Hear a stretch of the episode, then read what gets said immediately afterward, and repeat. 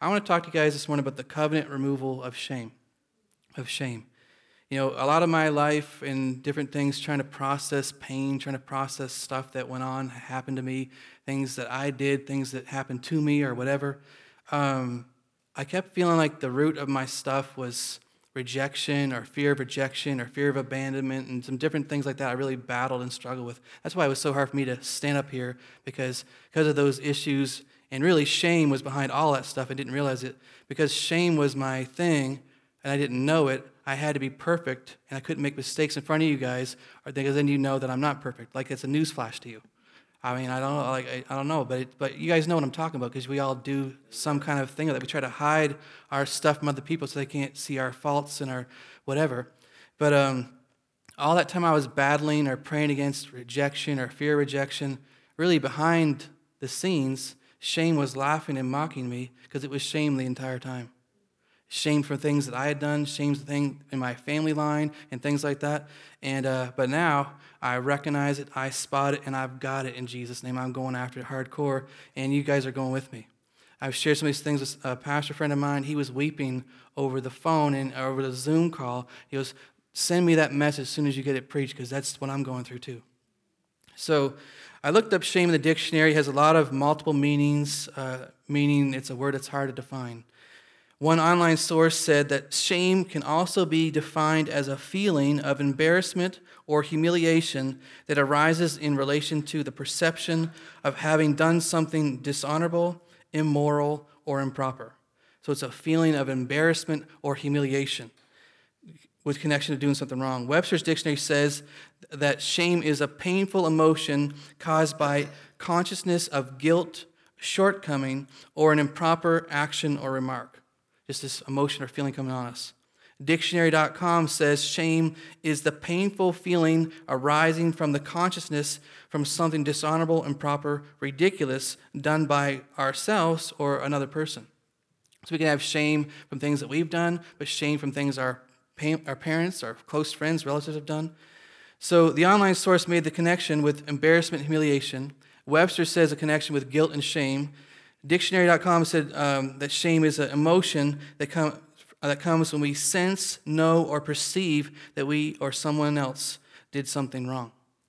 So it's this mystery stuff out there. It's floating around. We, it's hard to figure out why am I feeling this way? What is this feeling I'm feeling? I don't even know what I'm feeling. Why am I feeling this way? It's a mystery, but it's from something that is an embarrassment from something that happened either in our lives or in our family line. So in some cases, we are made to feel shame like we did something wrong, even when we didn't. Do you remember as a kid, sometimes our family members, our parents would put guilt chips on you? Shame, shame, I know your name. You know, shame on you, shame on you. And they had no idea the power of their words, of what damage that was doing to you. Now, there is a healthy form of shame, and, I, and let me say it this way like, it is shameful to do things intentionally to embarrass your family. So don't bring shame to your family name. I'm not, so I'm not talking about that. We shouldn't do things that would shame our family name or our name or the name of Jesus, right? But sometimes we do. And then what do we do when we do? What do, how do we fix that once we've done that? And so when people put that shame on us, it really hurts us and it makes you feel less and less and less about yourself. And even though you can know you're forgiven or believe you're forgiven, there's this trace of something that remains that stains us or taints us that we just can't quite figure out what that is. And I'm telling you guys today, it's shame. It's shame. So we see in these definitions that shame is connected to guilt, embarrassment, humiliation, improper be- of improper behavior, and a feeling of unworthiness. As some of you may have read Danny Silk's book. I know Nathan Tomlin has. He's a big fan of it. Uh, Unpunishable. But he has a quote in there saying that shame is the fear of disconnection. It is the fear that something we've done or failed to do makes us unworthy of connection. Okay? Uh, it goes on to say that shame is the intensely painful feeling or experience of, of believing that we are flawed and therefore unworthy of love and belonging to say this is a big topic is, is, a, is, I don't, is really underestimating the thing because people kill themselves over this all the time. Suicide happens globally over this issue. Saved or not saved. Divorces happen, marriages are destroyed, family relationships are split. All these things in the root behind a lot of this stuff, it's not the only thing, but I'm telling you, a root of a lot of stuff we faced is shame. So the person feels flawed and unworthy of love and belonging. They could grow up in the same house, have the same parents. This child over here could be like uh, just know and know and know that they're loved and they're, they're celebrated by their parents. And this one over here could grow up in the same home and feel flawed, unworthy of belonging, and they isolate and disconnect themselves because they don't feel worthy of their love and attention. They could never put that into words, most likely. They would never recognize that because our feelings feel so big. But you notice when you put them into words sometimes, like, well, that's not so big. I can handle that. But it's the mystery of it. When we don't know, it feels, it feels so big. So I want to point out there's a difference between guilt and shame. Guilt is a feeling you have when you know that you did something wrong. Shame is a feeling you have when you feel like there's something wrong with you, something defective or unworthy for some reason. There's something wrong with me. There's just something wrong with me. You just feel that. We feel dishonored, disgraced, or humiliated, humiliated, and we feel the emotion of shame. So now we can experience this emotion of shame through our own actions and also the actions of others. For example, if your father was an alcoholic, you may have had friends over to the house and they see your father drinking or smashing a beer bottle or yelling at their, your mother or doing something like that, and it brought embarrassment to you, even though you didn't do anything wrong, you feel shame on you because what your father had done. Or if someone close to you uh, committed adultery in your family line, someone close to you, even though you didn't do anything wrong, you carry on somehow that generational shame gets passed down to you, and you grow up feeling like you did something wrong, or there's something wrong with you, even though you might have not have done anything yet. You might just be a young kid, not even had a chance to do something wrong. You'll inherit this kind of generational shame that's passed down the line. I promise you, as a testimony personally, I know that that's true. Personally, I know that's true.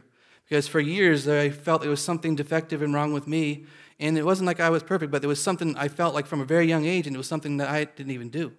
It was passed down generationally this feeling, this emotion that there's something wrong with me. There's just something wrong. So, any embarrassing action or, or, uh, or sin can bring shame on the family name or shame on the individual or both.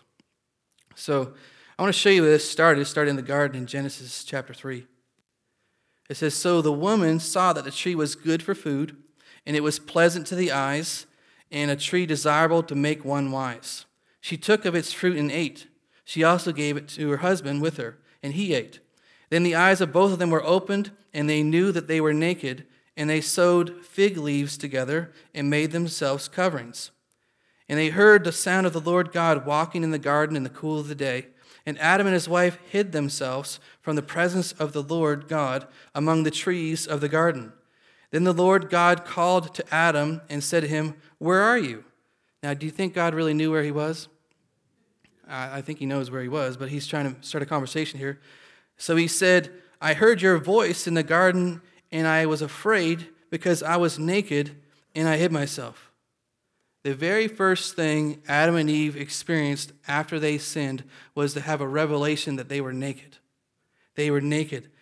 They, they lived in the garden, we don't know how many years, probably possibly hundreds, possibly thousands, possibly millions. Maybe the scientists have some of those numbers things right. Who knows? We don't know how long they lived in the garden before the fall happened. It didn't happen on day eight, most likely, right? They had a day of rest, and then day eight happened. We don't know when it happened, but some time passed. But some eventually, after they sinned, all of a sudden this revelation, they're naked. They had been they had been naked the whole time. They had no, had no idea. Now, yeah, I'm not going to go there. anyway, uh, yeah. Yeah, I was just say I don't know if they had relations. I'm guessing they did. So I don't. There was something going on, but they didn't. They they were naked, but they had no shame. And look what happened as soon as sin was introduced. Shame was instantly introduced right then instantly introduced. And so they, they sewed fig leaves together. I don't know if you guys ever tried to do that before. I know I haven't tried to sew leaves together, but it doesn't really sound like any kind of comfortable clothing that I'd want to try on. It sounds like it might be a little itchy over here, a little scratchy over here, and then, you know, and it starts raining or something, or you're working in the garden, like, hey, your, your, your leaves are kind of falling apart in the back end there. You might want to sew another big old maple leaf or something on there to patch that up. Like, I mean, it's not the best kind of clothing you'd want to have, but they instantly knew there was something they needed to do. They felt broken. They felt something's wrong with me, and I need to hide. I need to cover up my sinful shamefulness. When they had been naked the whole time. You see, before the fall, they were covered with the glory of God. They didn't even know they were naked because they're covered so much with His glory, with His presence, just covered them. And then after the fall, they realized my covering is gone. My covering's gone. I don't. I have to fix this. I have to do something. There's something wrong with me. I got to sew these leaves together. And thank God He didn't leave them with their with their leaves. Amen. He did something special for them, made them special garments of clothes so they could wear. But uh, they now felt they need to cover themselves uh, and, and hide. So they're already hiding their bodies with their, their leaves. And then they hear the voice of God in the garden. And then the leaves wasn't enough for hiding. All of a sudden, they, I got to hide more. I got to go hide behind these trees over here. Their, their, their nakedness is covered. Why do they still want to hide? Shame. Shame. It's the reason why you hide. It's the reason why I hide. It's the reason why people don't want to sing or lead worship or be on stage. It's the reason why people don't want to do things because they're afraid they might make a mistake. They might do something wrong. They might experience embarrassment or humiliation. It's shame is the root of all these things, and it started with our parents in the garden. They opened the door to shame, and every one of us has been battling this same battle ever since. You know, think about school. Kids are cruel. Are they not cruel? They invent ways of being cruel. I can remember names, and I probably said them too. But I mean, think of the whole name calling thing comes from shame. Fatty, fatty, two by four, couldn't get through the bathroom door. Big nose, big ears, four eyes, uh, you know, lard butt. I mean, I mean, just they're just uh, pigeon toed. Uh, you know, knock knees. I mean, what, what, I mean, just nonstop. There's, they find something defective with you and they have to target you and put shame on you for someone else puts shame on them because they feel this flaw, this defect, there's something wrong with me. And, and, guess what? Our kids don't even have to learn this stuff. They just do it instantly. Man, I was really great insulter. Uh, yeah, I was great at it, but I had to. I, looking back now, I had to. I had to do it to them before someone did it to me. It was a self defense mechanism to protect me from being exposed, feeling like there's something wrong with me. I don't want them to know it. So I got to make fun of this kid that it's clearly something's wrong with this guy. So let's pick on this kid so that someone doesn't pick on me. I'm telling you guys, uh, I want to just say today the day of your shame is over. You are not called to live from a place of shame. And I'm going to show you how Jesus took care of our shame. But Genesis 2:25 said, "And they were both naked, the man and his wife, and were not ashamed." So in the garden, before they sinned, again, naked for who knows how long, no shame. Immediately after, shame felt they felt shame. They felt a need to hide. They felt a need to blame. They felt a need to make excuses. They felt the need. Uh, they felt that something was wrong with them, and there was and there wasn't wrong. They were now dying. They were now dying. So just like Adam and Eve felt shame immediately after they sinned, our enemy wants to put shame on us as fast, as quick, and as often as we possibly let him. I remember a couple years ago, God speaking to me, He goes, Ryan, don't let guilt, shame, or condemnation stay on you for more than a second. Cast it off. I'm still learning how to do that because um, this, is, this is fresh rhema for me. Uh, uh, this, is new, this is new for me. I'm sharing this first time I can remember in this way today because I'm just seeing the damage it does, not just to the church, but to humanity. Um, so I believe many people battle shame in their lives and they don't even know it. Like I said before, I thought I was battling guilt, and rejection, and fear of rejection, things like that, but really the root of that was shame. And just like Adam and Eve hid behind the trees in the garden, shame hides behind other issues in our life. It hides behind fear, hides behind guilt and rejection, and we don't always know it's there. It's, it's one of those things that's really difficult to discern that this is what I'm battling.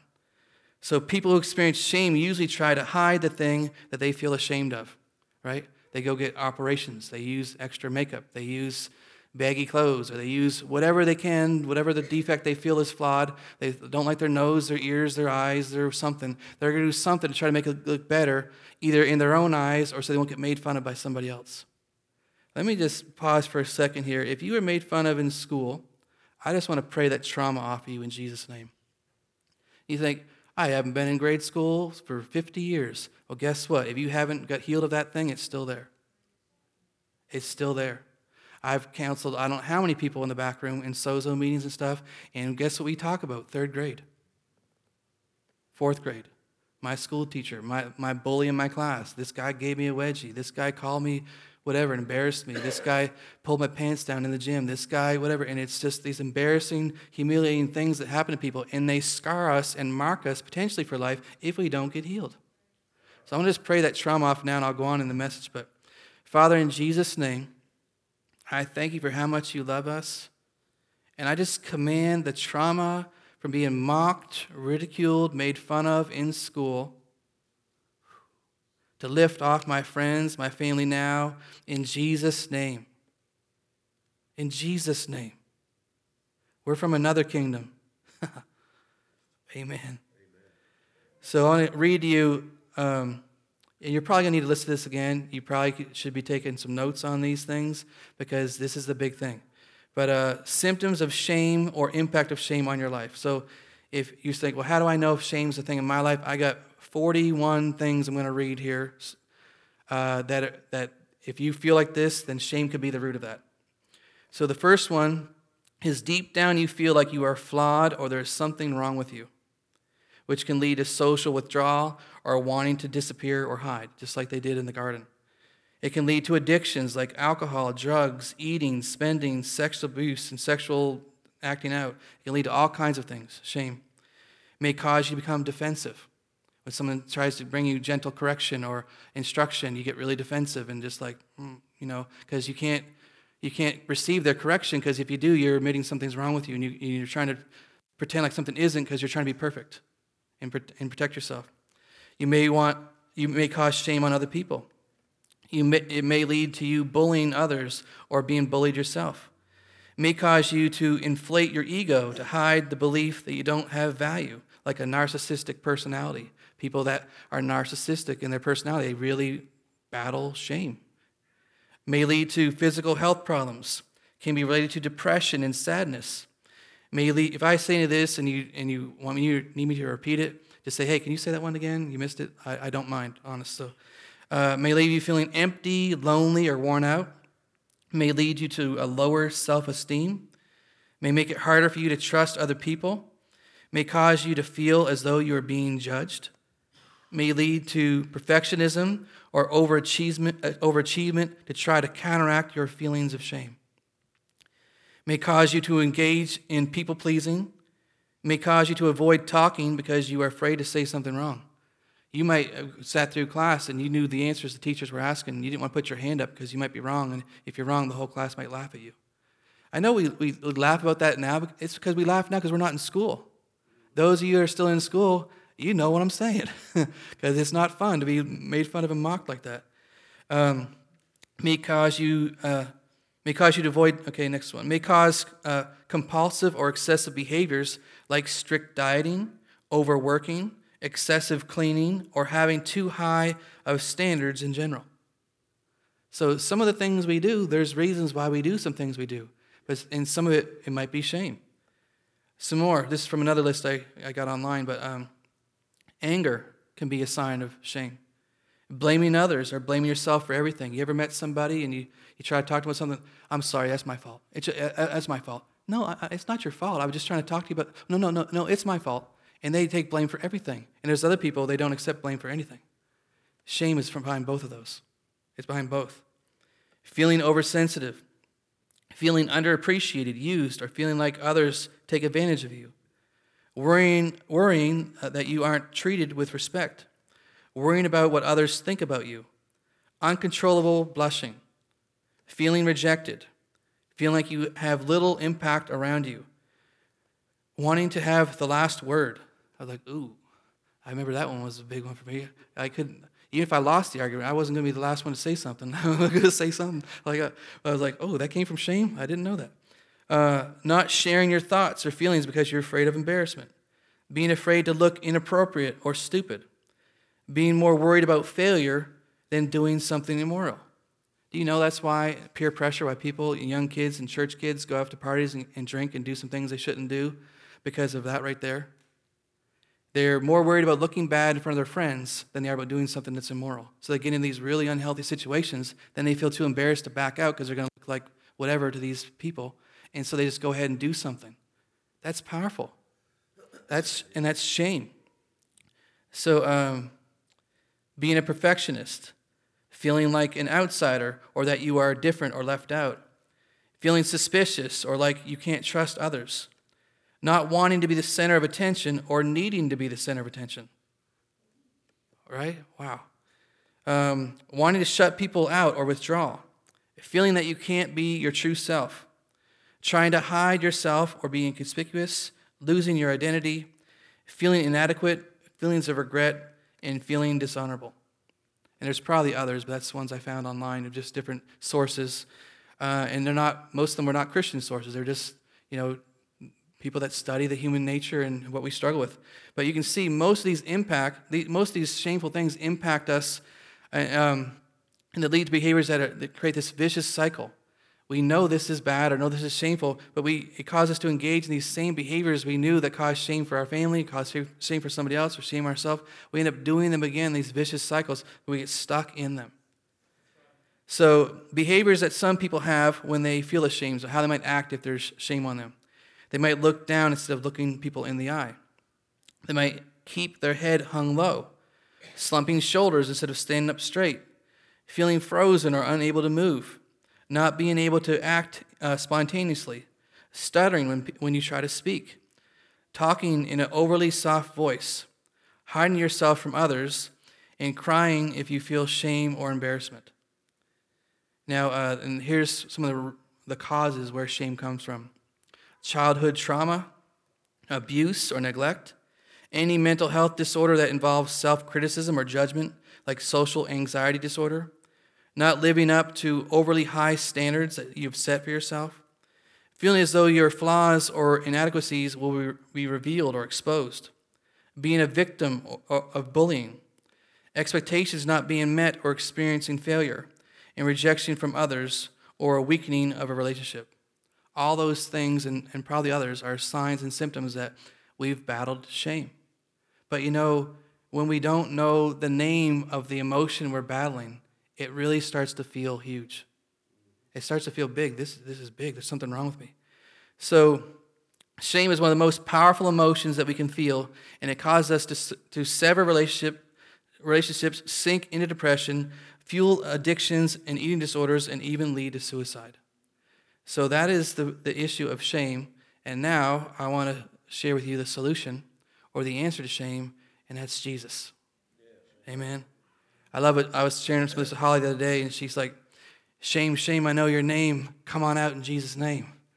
Amen. So I thought, I like that. That's pretty cool. But um, so now, do you think that God knew?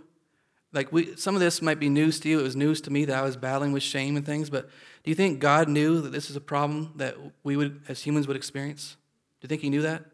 And do you think that God made provisions for that in salvation to include something in what He did for us that would cover our shame? Yes, okay. Well, I want to read you some verses here, and I hope you get happy. I, I just hope shame is just so destroyed in your life because you don't realize how much of a villain, how much of an evil, demonic thing this has been in your life that stopped you from going and doing things that God asked you to do, feeling unworthy to do this or unworthy to share the gospel or share with a friend or I don't know enough scripture, I don't know of this, and I don't know of that. And we're, we're giving God our noes, and it's because of shame. It's, we're trying to hide and not feel humiliated or embarrassed, like there's something wrong with us. We're trying to protect ourselves. It's self preservation, and you don't need to do that anymore. You are absolutely fearfully and wonderfully made, created in the image of God, and He loves you like no other. Listen to Isaiah 54 4. God told me to read this in the spring, and it took me this long to figure it out. So, because I was focused on other uh, verses in, the, in Isaiah 54, but it says, Do not fear, for you will not be ashamed, neither be disgraced, for you will not be put to shame. For you will forget the shame of your youth, and you will not remember the reproach of your widowhood anymore. You will forget the shame of your youth. You will not be put to shame. The Bible says the righteous will not be put to shame. Okay? God has no desire to shame you. And so, as uh, James Woods said to me uh, on the, the Zoom call, I say to you, come out of yesterday in Jesus' name. Come out of yesterday in Jesus' name. Come on, someone take that in your spirit. Come out of yesterday in Jesus' name. That is not your identity. That is not who you are in Christ. Your life is hidden in Him.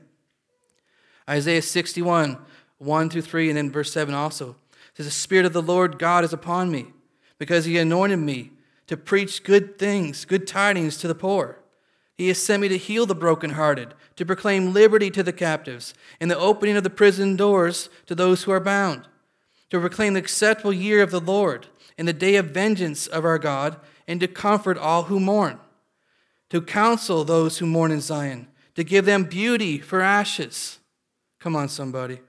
That's our Jesus. The oil of joy for mourning, the garment of praise to the spirit of heaviness, that they may be called trees or oaks of righteousness, the planting of the Lord, that he may be glorified. Now I'm going to drop down to verse 7. Instead of shame, you shall have double honor. Double honor. Instead of shame. Instead of confusion, they shall rejoice in their portion.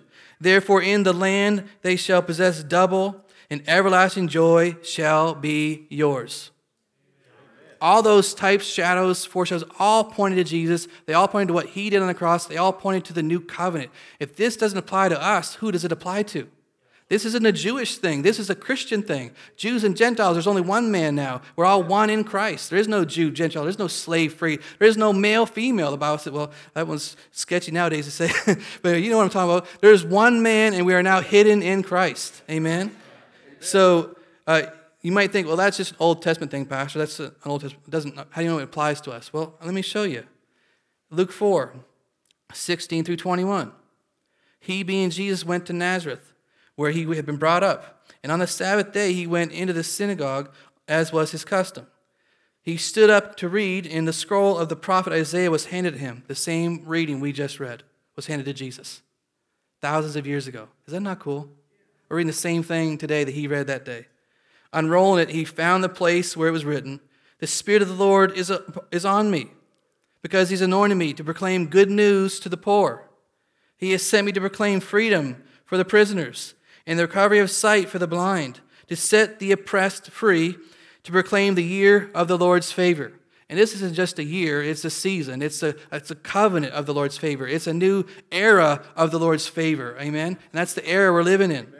Verse 20 And then they rolled up the scroll, gave it back to the attendant, and sat down. And the eyes of everyone in the synagogue were fastened on him. He began by saying to them, Today, this scripture is fulfilled in your hearing. And man, I'm telling you what, they were offended. But I'm telling you what, if one through three that he read applied to Jesus and applied to that day, how much more would verse 7, just a few verses down, also apply what Jesus was saying? Which instead of shame, you'll have double honor. My gosh, do we not have double honor right now? That we're now children of God? We're now sons and daughters of God? How much more honor could you get? You're a child of God. You're his daughter. Um, you're, the, the best person, God, uh, head of the universe, of everything, he is your dad. I mean, that's like, you know, you think someone that's very rich and famous, well, yeah, he's my dad. Okay, well, guess what? God's my dad. I'm sorry, he made your dad. he might, yeah, anyway. So, uh, so according to Jesus, to this, he said, proclaim the good news to the poor, proclaim freedom to the prisoners, recover sight to the blind, and set the oppressed free, and proclaim the Lord's favor.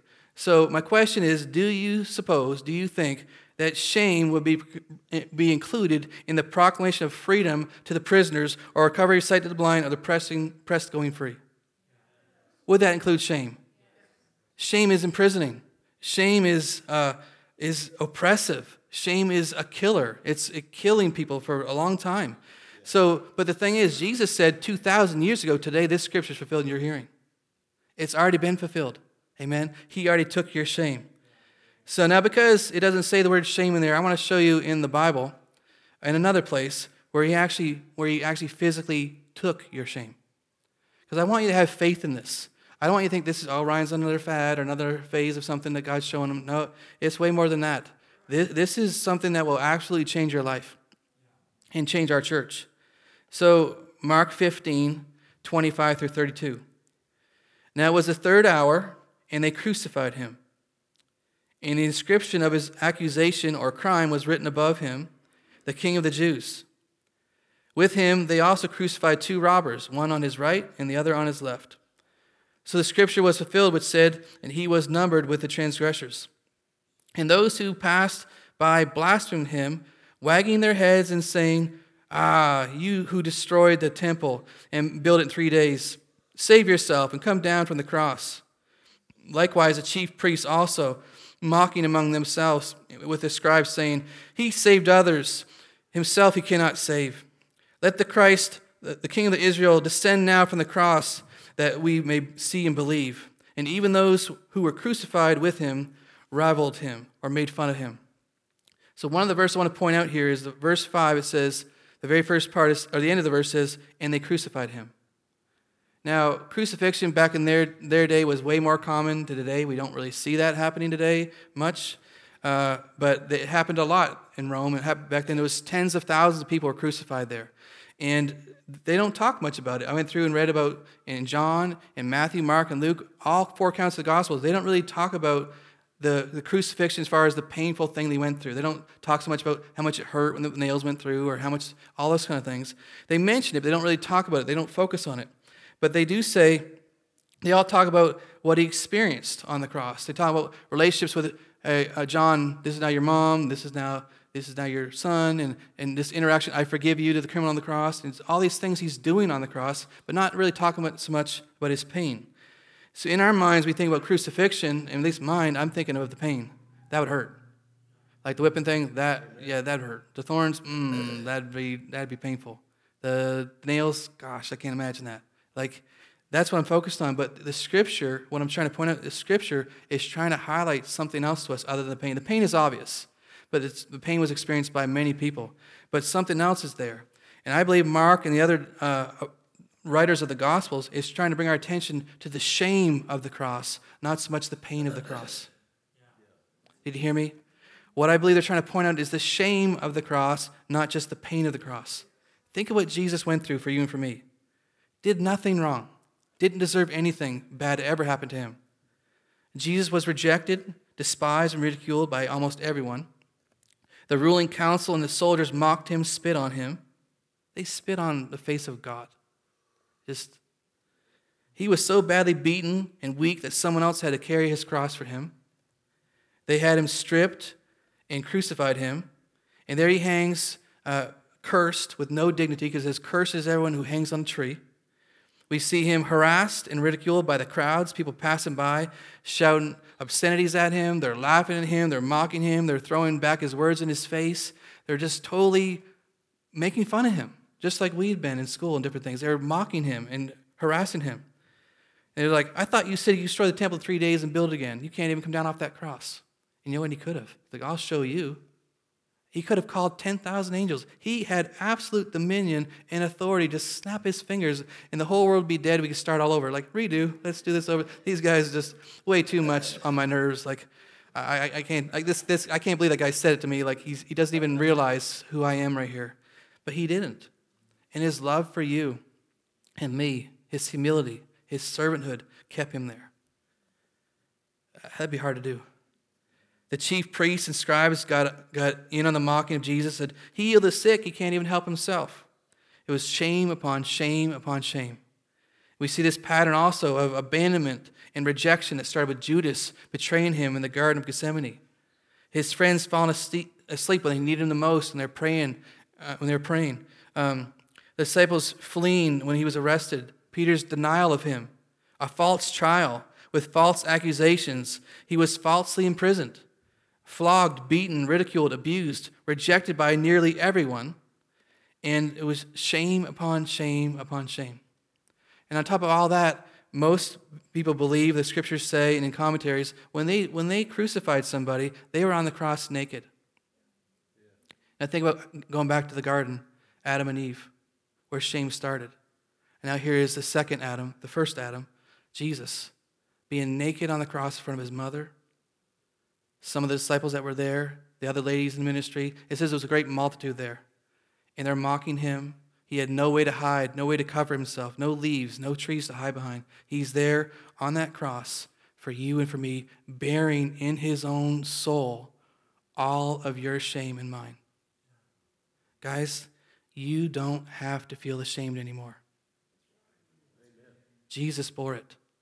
It's been a lie of the enemy that you, yeah, you're forgiven, but you still gotta, you know, you still gotta work it off some. You still gotta do something. No, Jesus did it all. So this is what the gospel writers, I think, wanted to point out is the shame of the cross. So if you look at his life and ministry, he, he loved perfectly, he served perfectly, he did everything right. He valued life, he healed people, restored relationships, brought, uh, he valued everyone's worth, and, and uh, everyone he encountered, he gave them love and hope and, and many things that were broken in their lives. Yet he himself was absolutely broken and crushed for you and for me. Amen. And I just feel like, why don't we receive the reward of his suffering. Like he wants to receive the reward of his suffering, which is us. But in this life, he wants us to receive what he already paid for for us too. And he paid for our shame. So, and he did all that good things he did. And yet he here he was suffering the worst shame imaginable with the death on a cross. So guys, Jesus bore our shame. And I don't want you to think, I want you to think right now as excuse me, I want you to think about your life right now as it relates to shame. Shame from your past, shame from your current or failings or struggles. Shame because of what other people might think of you, maybe what your family thinks of you, shame of what you think of yourself, or how shame you're not good enough, don't measure up, shame for any reason. I want you to just think about that for a moment. And I want you, we're going to pray together, and I want you to give that to Jesus. Because he does not think that way about you. That doesn't filter through his mindset. He took it all. Shame is a crushing burden. It's not just a feeling or a way of thinking, it's an experience where you are experiencing you're experiencing yourself as defective, empty, or worthless. And that's why that message is so popular in churches in our area that you're a worm, you're worthless, you're a scum, you're whatever, because it's hitting the emotion of our of our shame. It's hitting that, that sense of unworthiness, that shame that we're no good. But we don't need to be built up in that area. We need to be built up in what Jesus did for us. Amen? So that's why it's so popular and why it resonates with people when they hear it, because it's connecting to that emotion they can't put their finger on. But that's not how Jesus sees us. So what I'm saying is that Jesus took all of that on himself at the cross for you and for me. He took it all.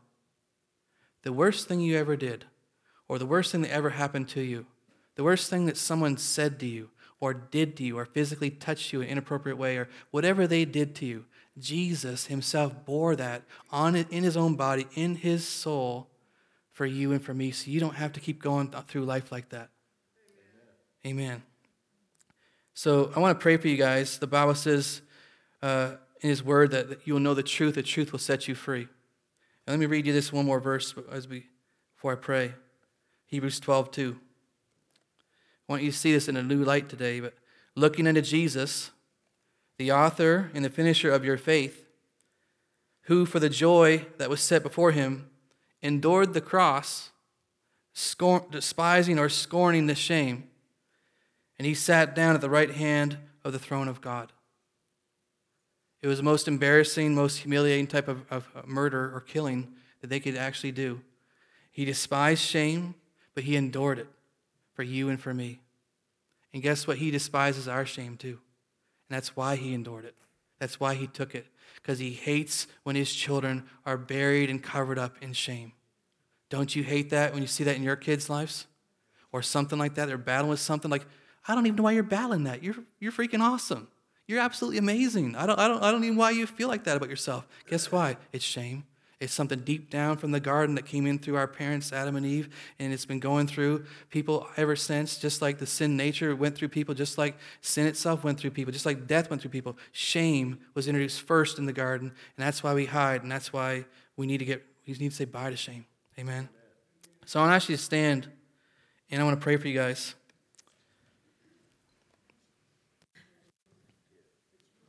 Some of you may already have dealt with this. If you have, Great, praise God. I'm happy for you. Um, thank God. And uh, but be mindful that others in the room have not. So um, today, maybe this message really hit home with you about something. Maybe you feel flawed and defective and unworthy to do something for God. I want you to know that today is Liberation Day. liberation from bondage and the heavy weight of shame. Your Father, God, does not want you to feel that way any longer. Amen. Do you know Hebrews 11:2 it says that Jesus is not ashamed to call you his brother or sister. Think about that. If anybody could have shame towards us, anyone would have the right that would know everything he needed to know about us to judge us in any way, whatever, it would be him. And he says here, Jesus is not ashamed to call you his brother or sister. And you know why? Because he bore it for you. He despised it and he endured it, but he did it for the joy set before him, which was, a relationship with you. So instead of shame, you shall have double honor, and everlasting joy shall be yours. Amen. This doesn't have to wait until we get to heaven, guys. This doesn't have to wait until you die to receive or experience double honor or everlasting joy. We can have it now in faith because He provided for us 2,000 years ago. It is finished in your hearing.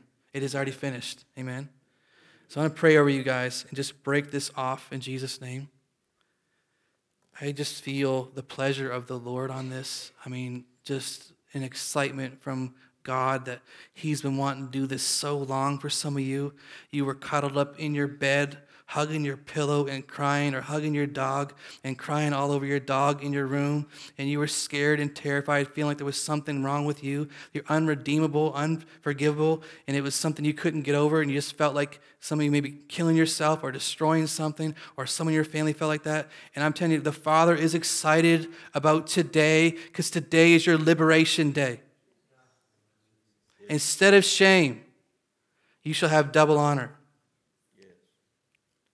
So, Father, in Jesus' name, we spot it. We, I speak to shame. And everyone in this room, everyone in this room, I speak to shame, including me. I command shame to lift off of us in Jesus' holy name. Amen. You are not our friend. You are not our Savior. You are not our boss. We are redeemed from shame through the body of Jesus. I command shame to go and everlasting joy to be your portion. Double honor to be your portion as sons and daughters of God. That He lifts up your head, Amen. lifts up your head and your shoulders, your countenance, to look upon Him and see Him. And know you can boldly approach the throne of grace because of Jesus. He paid it all for you and for me. You have the covenant removal of your shame. I just declare that over you and me and those listening online in Jesus' name.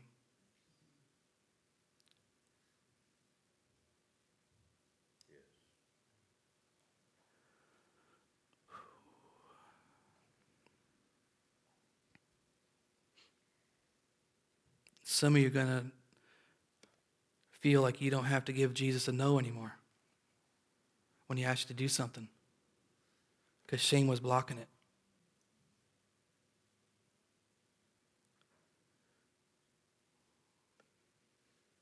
Thank you, Jesus. I want us to go out today with a song. And if it lingers on, praise God. If you have to go, you can go. But I don't want to cut off what God's doing because someone else has an appointment we, we want to honor your appointment too. So if you need to go, just go quietly. You can talk outside or whatever. But um, some of you, I think many of you, God's doing some business in your heart. He's doing some stuff there, and it's stuff that He's wanted to do for a long time. And so let's just, if you want to kneel at the altar, you want to kneel at your seat, you want to sit down, you want to praise, you want to shout, you want to dance, you want to get excited because everlasting joy is yours, or whatever, let's just be with Him and thank Him for what He did for us. Amen. Amen.